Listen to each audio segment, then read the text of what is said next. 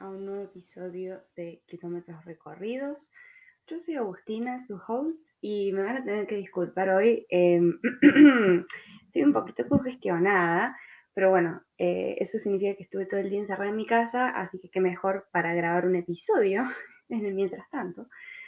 Em, en definitiva, bienvenido a un nuevo episodio. Si todavía no me siguen en Instagram, arroba kilómetros recorridos podcast, si todavía no me siguen en Spotify, ya no sé, yo creo que ya no les tengo que decir más nada. O sea, de poner pausa, ir a seguir este episodio, este canal, este hermoso lugar en donde está lleno de información súper valiosa, en donde ustedes se la van a mandar a sus amigos, en donde van a aprender las notificaciones, en donde me van a dejar una buena review, en donde, en donde, en donde, etcétera, etcétera. Bueno, habiendo dicho eso, em, ¿qué vamos a hablar en el episodio de hoy?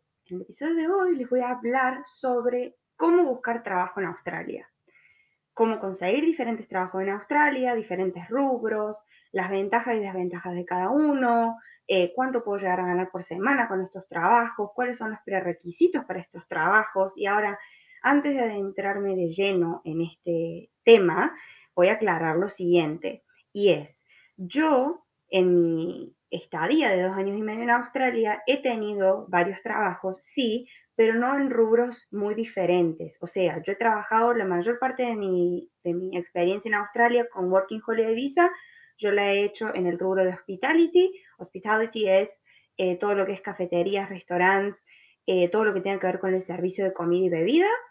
Em, sí, mi idea original era, no les voy a mentir, trabajar en el rubro de la construcción, para el que no lo sabe, yo soy ingeniero industrial y creía que de esa manera iba a meter un pie en la industria para el día de mañana poder llegar a conseguir trabajo como profesional. Bueno, nunca pasó, em, pero sí busqué trabajo en el rubro de la construcción en mis primeras semanas en Australia, cuando vi que lamentablemente era un camino, em, como, ¿cómo se puede decir? Un callejón sin salida, eh, por así decirlo. Abandoné y me metí en el rubro de la gastronomía, al que yo no sabía absolutamente nada al respecto, así que nada, fue como un desafío bastante interesante para mí, pero bueno, ¿por qué digo esto? ¿Por qué? Porque yo em, voy a dar información hoy en relación a lo que yo he vivido y un poco también a lo que he investigado, pero la verdad que no les puedo dar consejos de vida propia porque hay rubros en los que yo no me he metido en estos dos años y medio, pero sí soy consciente de que son muy populares a la hora de venir a Australia y buscar trabajo. Estos son rubros que salen muy, eh, muchas veces, digamos, en lo que es la comunidad latina y comunidad argentina para buscar trabajo. Así que bueno, los voy a mencionar un poco. Eh, entienden que por ahí no voy a meterme tan de lleno en esos rubros porque hay muchas, eh, qué sé yo, muchas particularidades y muchas cosas que son propias de un trabajo o de otro que, bueno, ya para eso directamente me escriben directamente a mí y vemos cómo lo resolvemos y este va a ser como un, episodio un poco más genérico. Bien, habiendo dicho eso, empiezo por el primer rubro. Eh, como ya mencioné recién, es un rubro que yo siempre quise trabajar en y lamentablemente no pude, es el rubro de la construcción. Cosas a tener en cuenta en el rubro de la construcción. Y acá hay algo que me parece que em, ahora mirando para atrás en, en, relación a lo que yo hice apenas llegué, estaría bueno comentarles al respecto y esto es, yo entiendo que ustedes cuando vienen em, por ahí, mucha gente les dice, sí, hay trabajo en todos lados, ustedes salgan a buscar y demás. Está bien, sí, es real, hay muchos trabajos disponibles acá en Australia, pero también hay una realidad y es que hay trabajos que necesitan prerequisitos y son prerequisitos que implican dinero. Dinero que ustedes apenas llegan a Australia por ahí no están dispuestos a gastar o no contemplaron en su presupuesto y por ahí si el día de mañana no ponen toda su energía en seguir buscando en este rubro, por ahí se gastaron 150 o 100 dólares en un certificado que después lo guardan o lo tiran a la basura. Entonces, ¿a qué voy con esto? ¿Cuáles son los prerequisitos para trabajar en construcción? El más importante es tener la White Card. White Card es un certificado que ustedes los habilita a trabajar en el rubro de la construcción. Tan simple como eso. Pero claro, la White Card sale aproximadamente entre 100 y 150 dólares dependiendo del instituto donde ustedes los hagan, dependiendo del instituto donde ustedes lo hagan.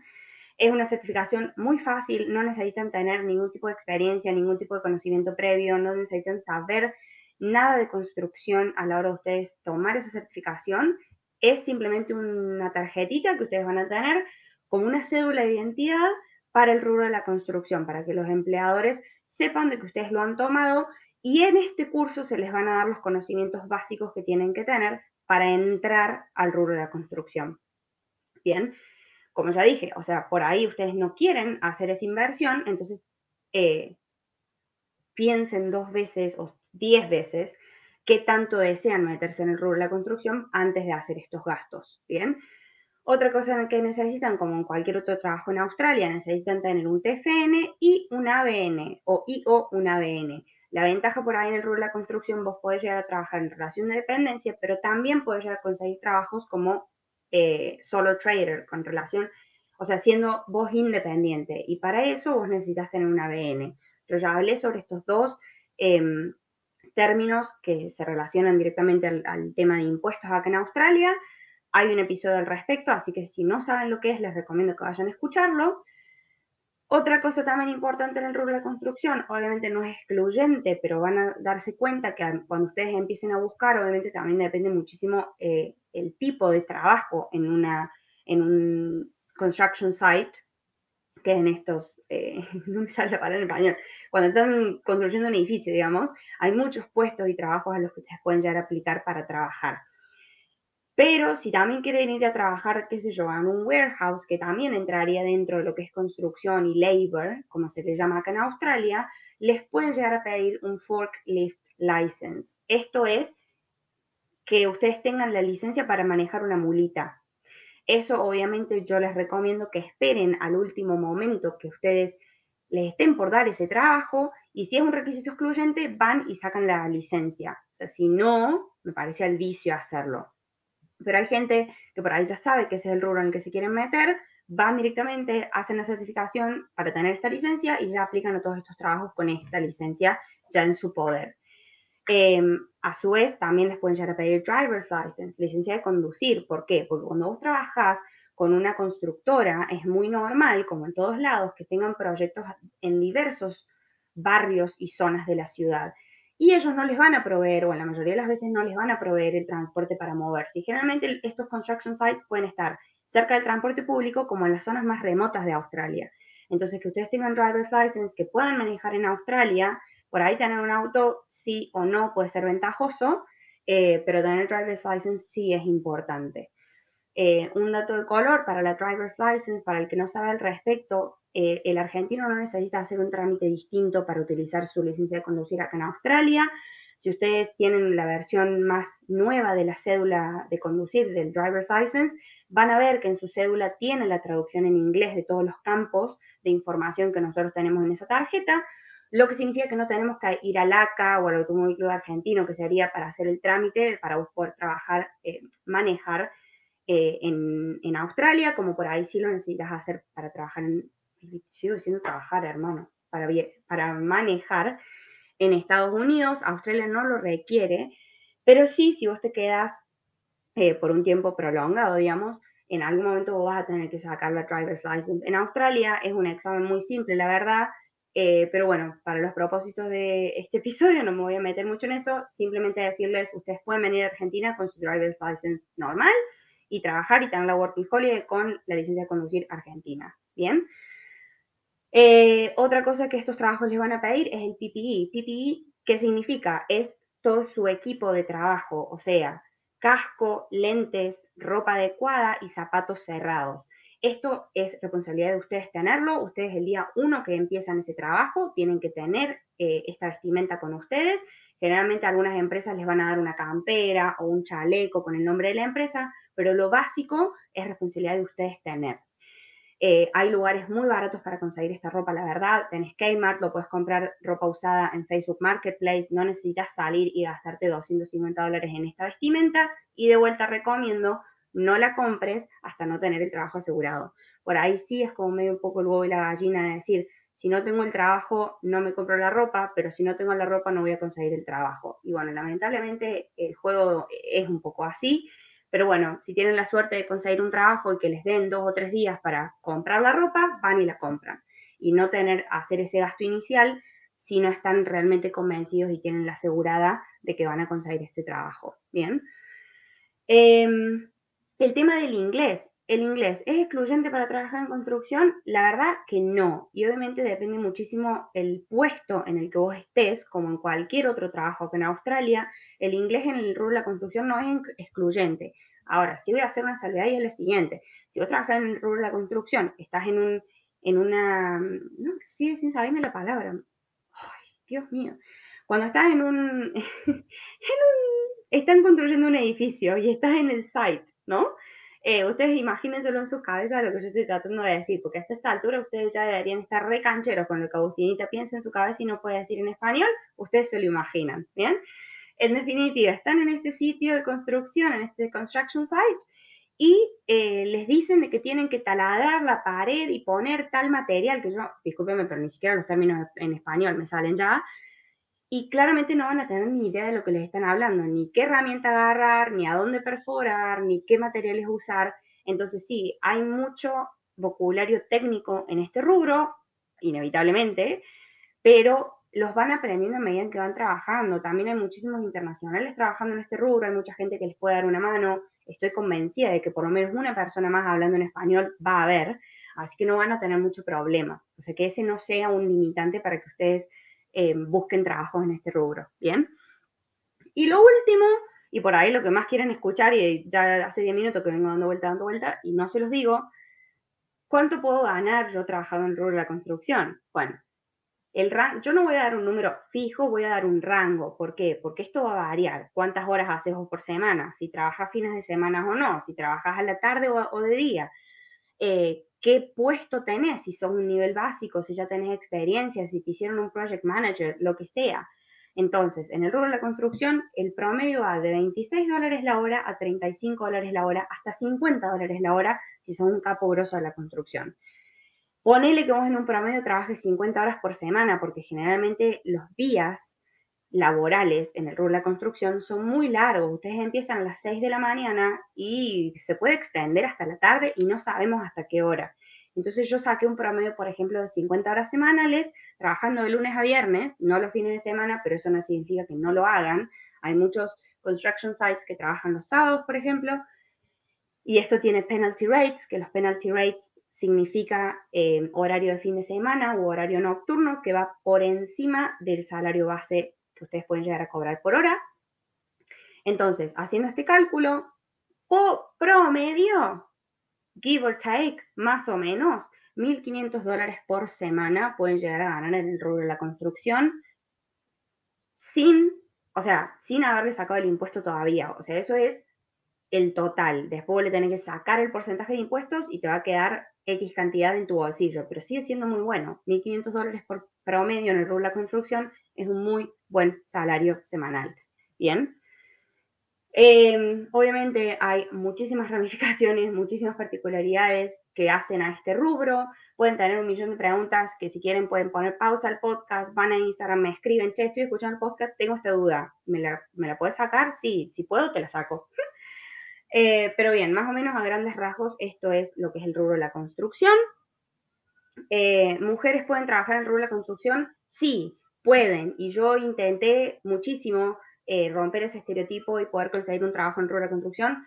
A mí no se me dio, pero no significa que no se pueda. Conozco muchas mujeres acá en Melbourne trabajando en de construcción, para lo que se llama, por ejemplo, las lollipops, que son las mujeres que están con el cartel o la señal que dice stop en construction sites, por ahí si son al frente de una escuela o en una calle muy transitada, ellas se encargan de todo lo que es la señalización o gente que se encargue de hacer la limpieza de zonas de construcción, también es otro trabajo muy, muy popular para mujeres en ese rubro.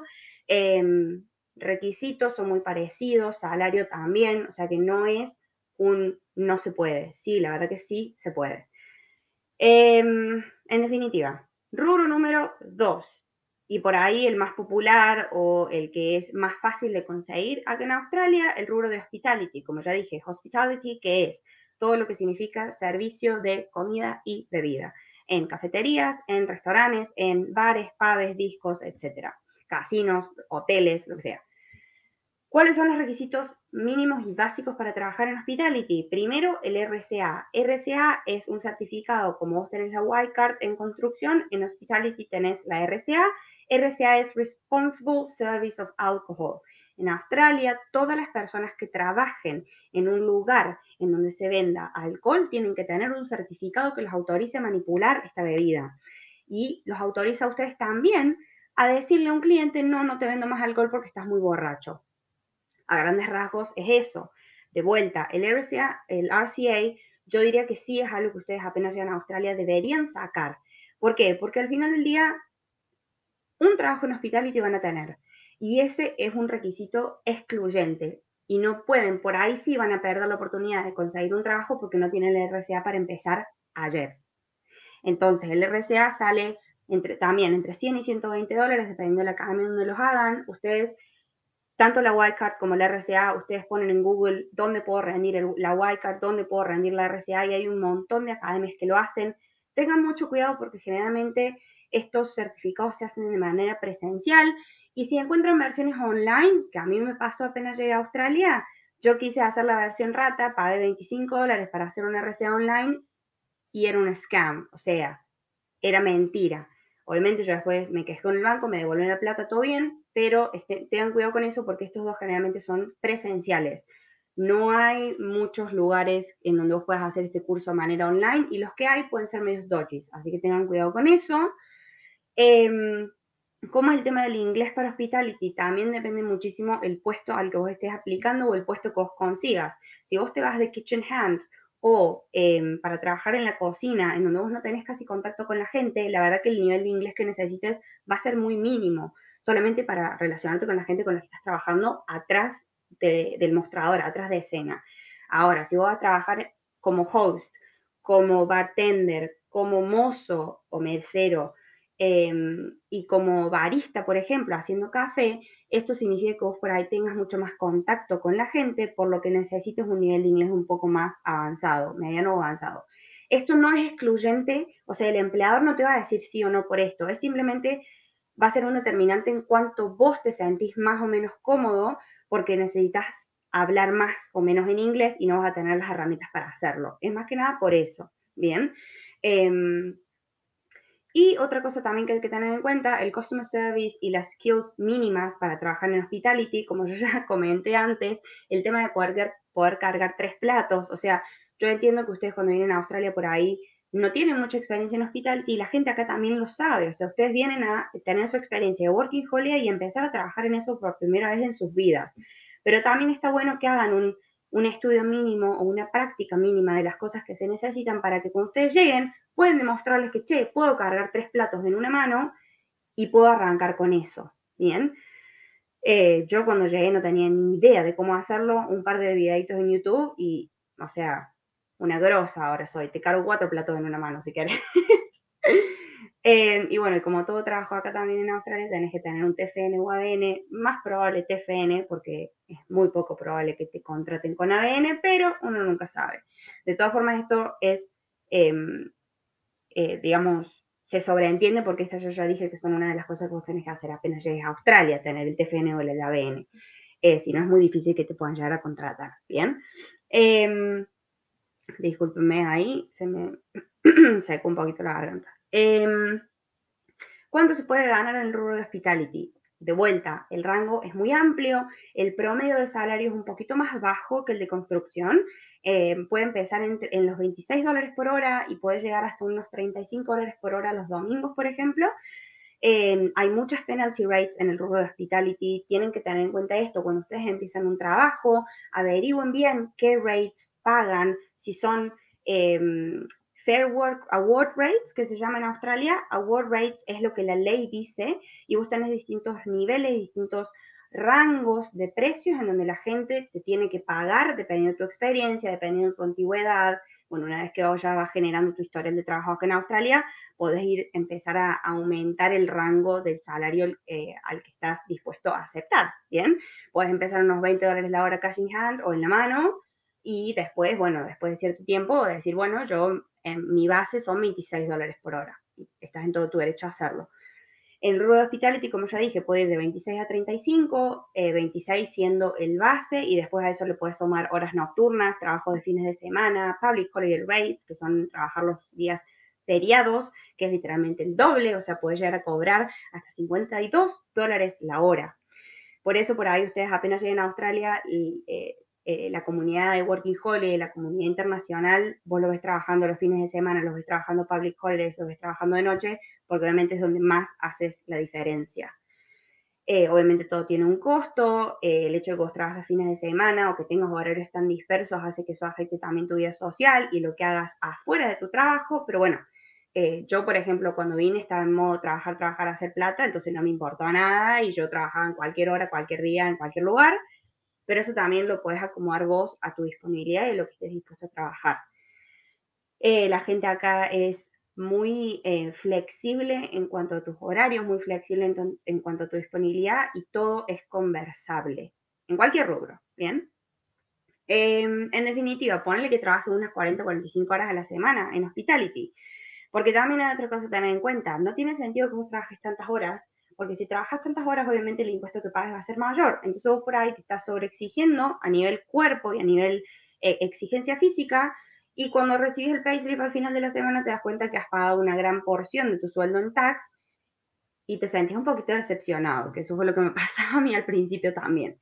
Em, entonces, bueno, promedio en hospitality más o menos mil dólares por semana, no está para nada mal tampoco. La ventaja de hospitality también es que si vos trabajás en restaurantes, casinos y bares, podés sumarle un buen porcentaje a tu sueldo en propina. Y esa diferencia está muy, muy copada también. Eh, ¿Qué más? Bueno, relacionado al rubro hospitality también está el rubro de retail. Retail es todo lo que sería negocios de ropa, peluquería, todo lo que no es comida y bebida, es retail. Eh, los requisitos son los mismos a los de hospitality, con la diferencia del RCA. Vos si trabajas en un negocio de ropa no necesitas sacar el RCA eh, y los salarios también son muy, muy parecidos. Pero bueno, esto por algún motivo no es tan popular, así que lo dejo ahí al pasar. Em, después, un, trabajo que por ahí para mujeres eh, es una opción, particularmente para mí no, porque, ¿para qué no me conoce? Yo no soy tan amiga de los niños, así que este trabajo para mí nunca fue una opción, pero ser niñera es una opción muy viable también.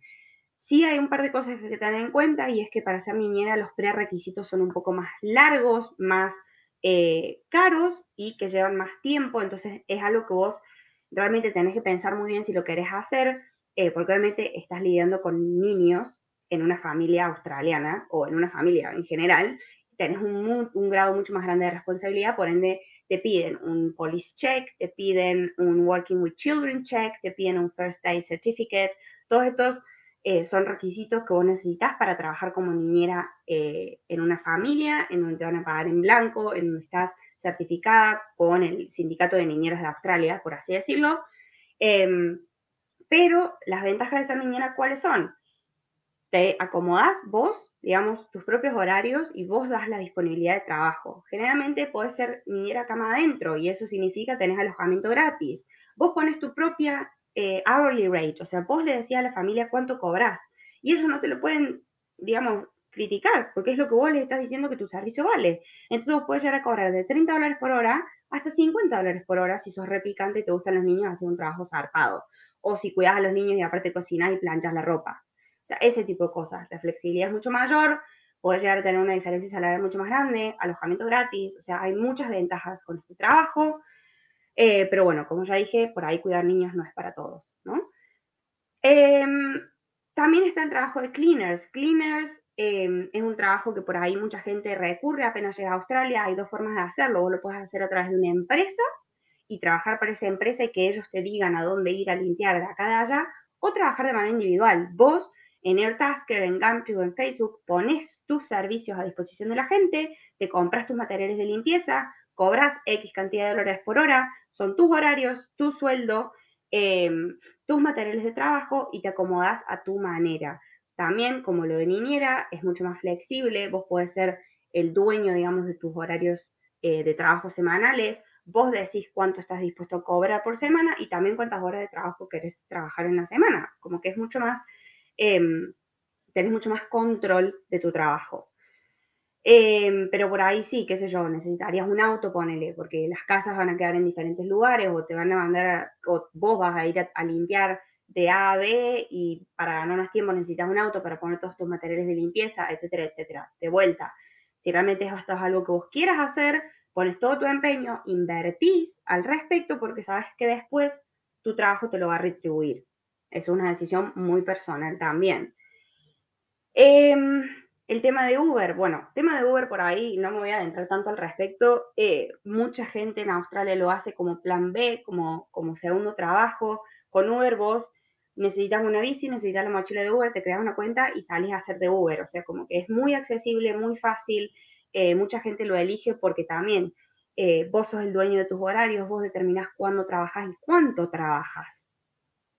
Pero también está la incertidumbre de que por ahí no vas a saber cuánto vas a hacer a la semana, porque depende muchísimo de cómo se mueve Uber los días que vos estás trabajando.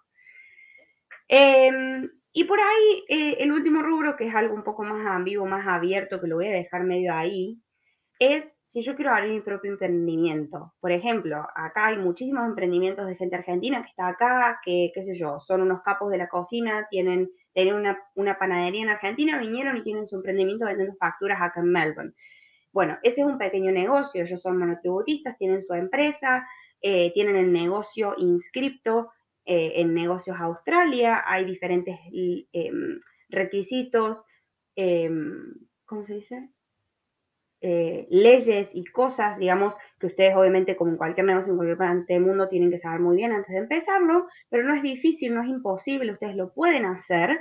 Obviamente requiere una inversión inicial que después ustedes recuperarán con sus horas y, producto de lo que quieran vender. A ver, todo lo que implica empezar un negocio, ¿no? Pero no es difícil, el hecho de que ustedes sean Working Holiday, estudiante internacional, no tiene nada que ver, ustedes lo pueden hacer, no, no hay eh, discriminación o, o ser excluyente por tener X o B tipo de visa. Em, lo pueden hacer, no hay ningún problema y eh, siempre y cuando ustedes, em, digamos, coincidan o hagan todo acorde a lo que Australia les está diciendo. Y me parece que eso queda medio redundante decirlo, pero bueno, por las dudas, ¿viste? Uno nunca sabe. En definitiva, a ver, voy a agarrar mi machete a ver si me olvidé de algo. Me olvidé de mencionarles algo. Em, bueno, por ahí, a ver, una cosa importante que por ahí no sabiendo todo el color, Australia tiene el salario mínimo más alto en el mundo, si no me equivoco, me da miedo decirlo, pero creo que es así, que son 20 dólares con 33 centavos la hora australianos. Eso es muy alto y está buenísimo porque obviamente Australia tiene un sistema laboral que defiende mucho al empleador y eso obviamente nos beneficia a nosotros, ¿bien? Eh, con cualquier rubro, con cualquier trabajo em, promedio por semana, ustedes pueden hacer desde 800 dólares por semana hasta 1.500 dólares por semana. Varía muchísimo de cuántas horas ustedes quieren trabajar, el rubro en el que ustedes se metan, o sea, y eso. Esas dos cosas. Em, como ustedes se habrán dado cuenta, no hablé de lo que es trabajo en farms, en solar farms eh, y, y trabajo en minas, porque de vuelta, yo no lo he hecho nunca, hay muchísima información ahí afuera al respecto, excede los propósitos de este podcast, no quiero dejar de comentar cosas que yo sí haya hecho, porque obviamente, como ya saben, este podcast es experiencias de vida y de primera persona de Agustinita. Eh, entonces, nada, yo desconozco de todo eso. Eh, hay muchísima información ahí afuera, así que pueden ir a buscar y a bucear a donde se les ocurra. Pero bueno, un pantallazo más o menos de lo que es buscar diferentes tipos de trabajo en Australia. Me quedo con lo que dije al principio y es, em, está bueno por ahí tener experiencias en distintos rubros, pero también entiendan que hay rubros que tienen muchos prerequisitos en donde ustedes van a tener que hacer una inversión inicial. Y si no están tan convencidos al respecto, ahórrense un par de dólares y no gasten el vicio. Bien. En definitiva, no los quiero marear más con tanta información. De vuelta, si tienen alguna duda, me escriben a arroba kilómetros recorridos podcast. Podemos ver casos puntuales. Eh, yo también he ofrecido eh, mostrarles mi currículum, cómo he buscado mis diferentes trabajos. Em, hay muchísimo ahí afuera, pero nada, ya, se hizo muy largo. Em, estaba tratando de, de, empezar a hacerlo un poquito más corto, pero bueno, hay muchísima información al respecto y me costó muchísimo reducirla, así que discúlpenme. Pero bueno, ya, los dejo que sigan con sus vidas. Em, gracias por estar del otro lado de vuelta. Yo fui Agustina, su host. Esto fue Kilómetros Recorridos y nos vemos la próxima.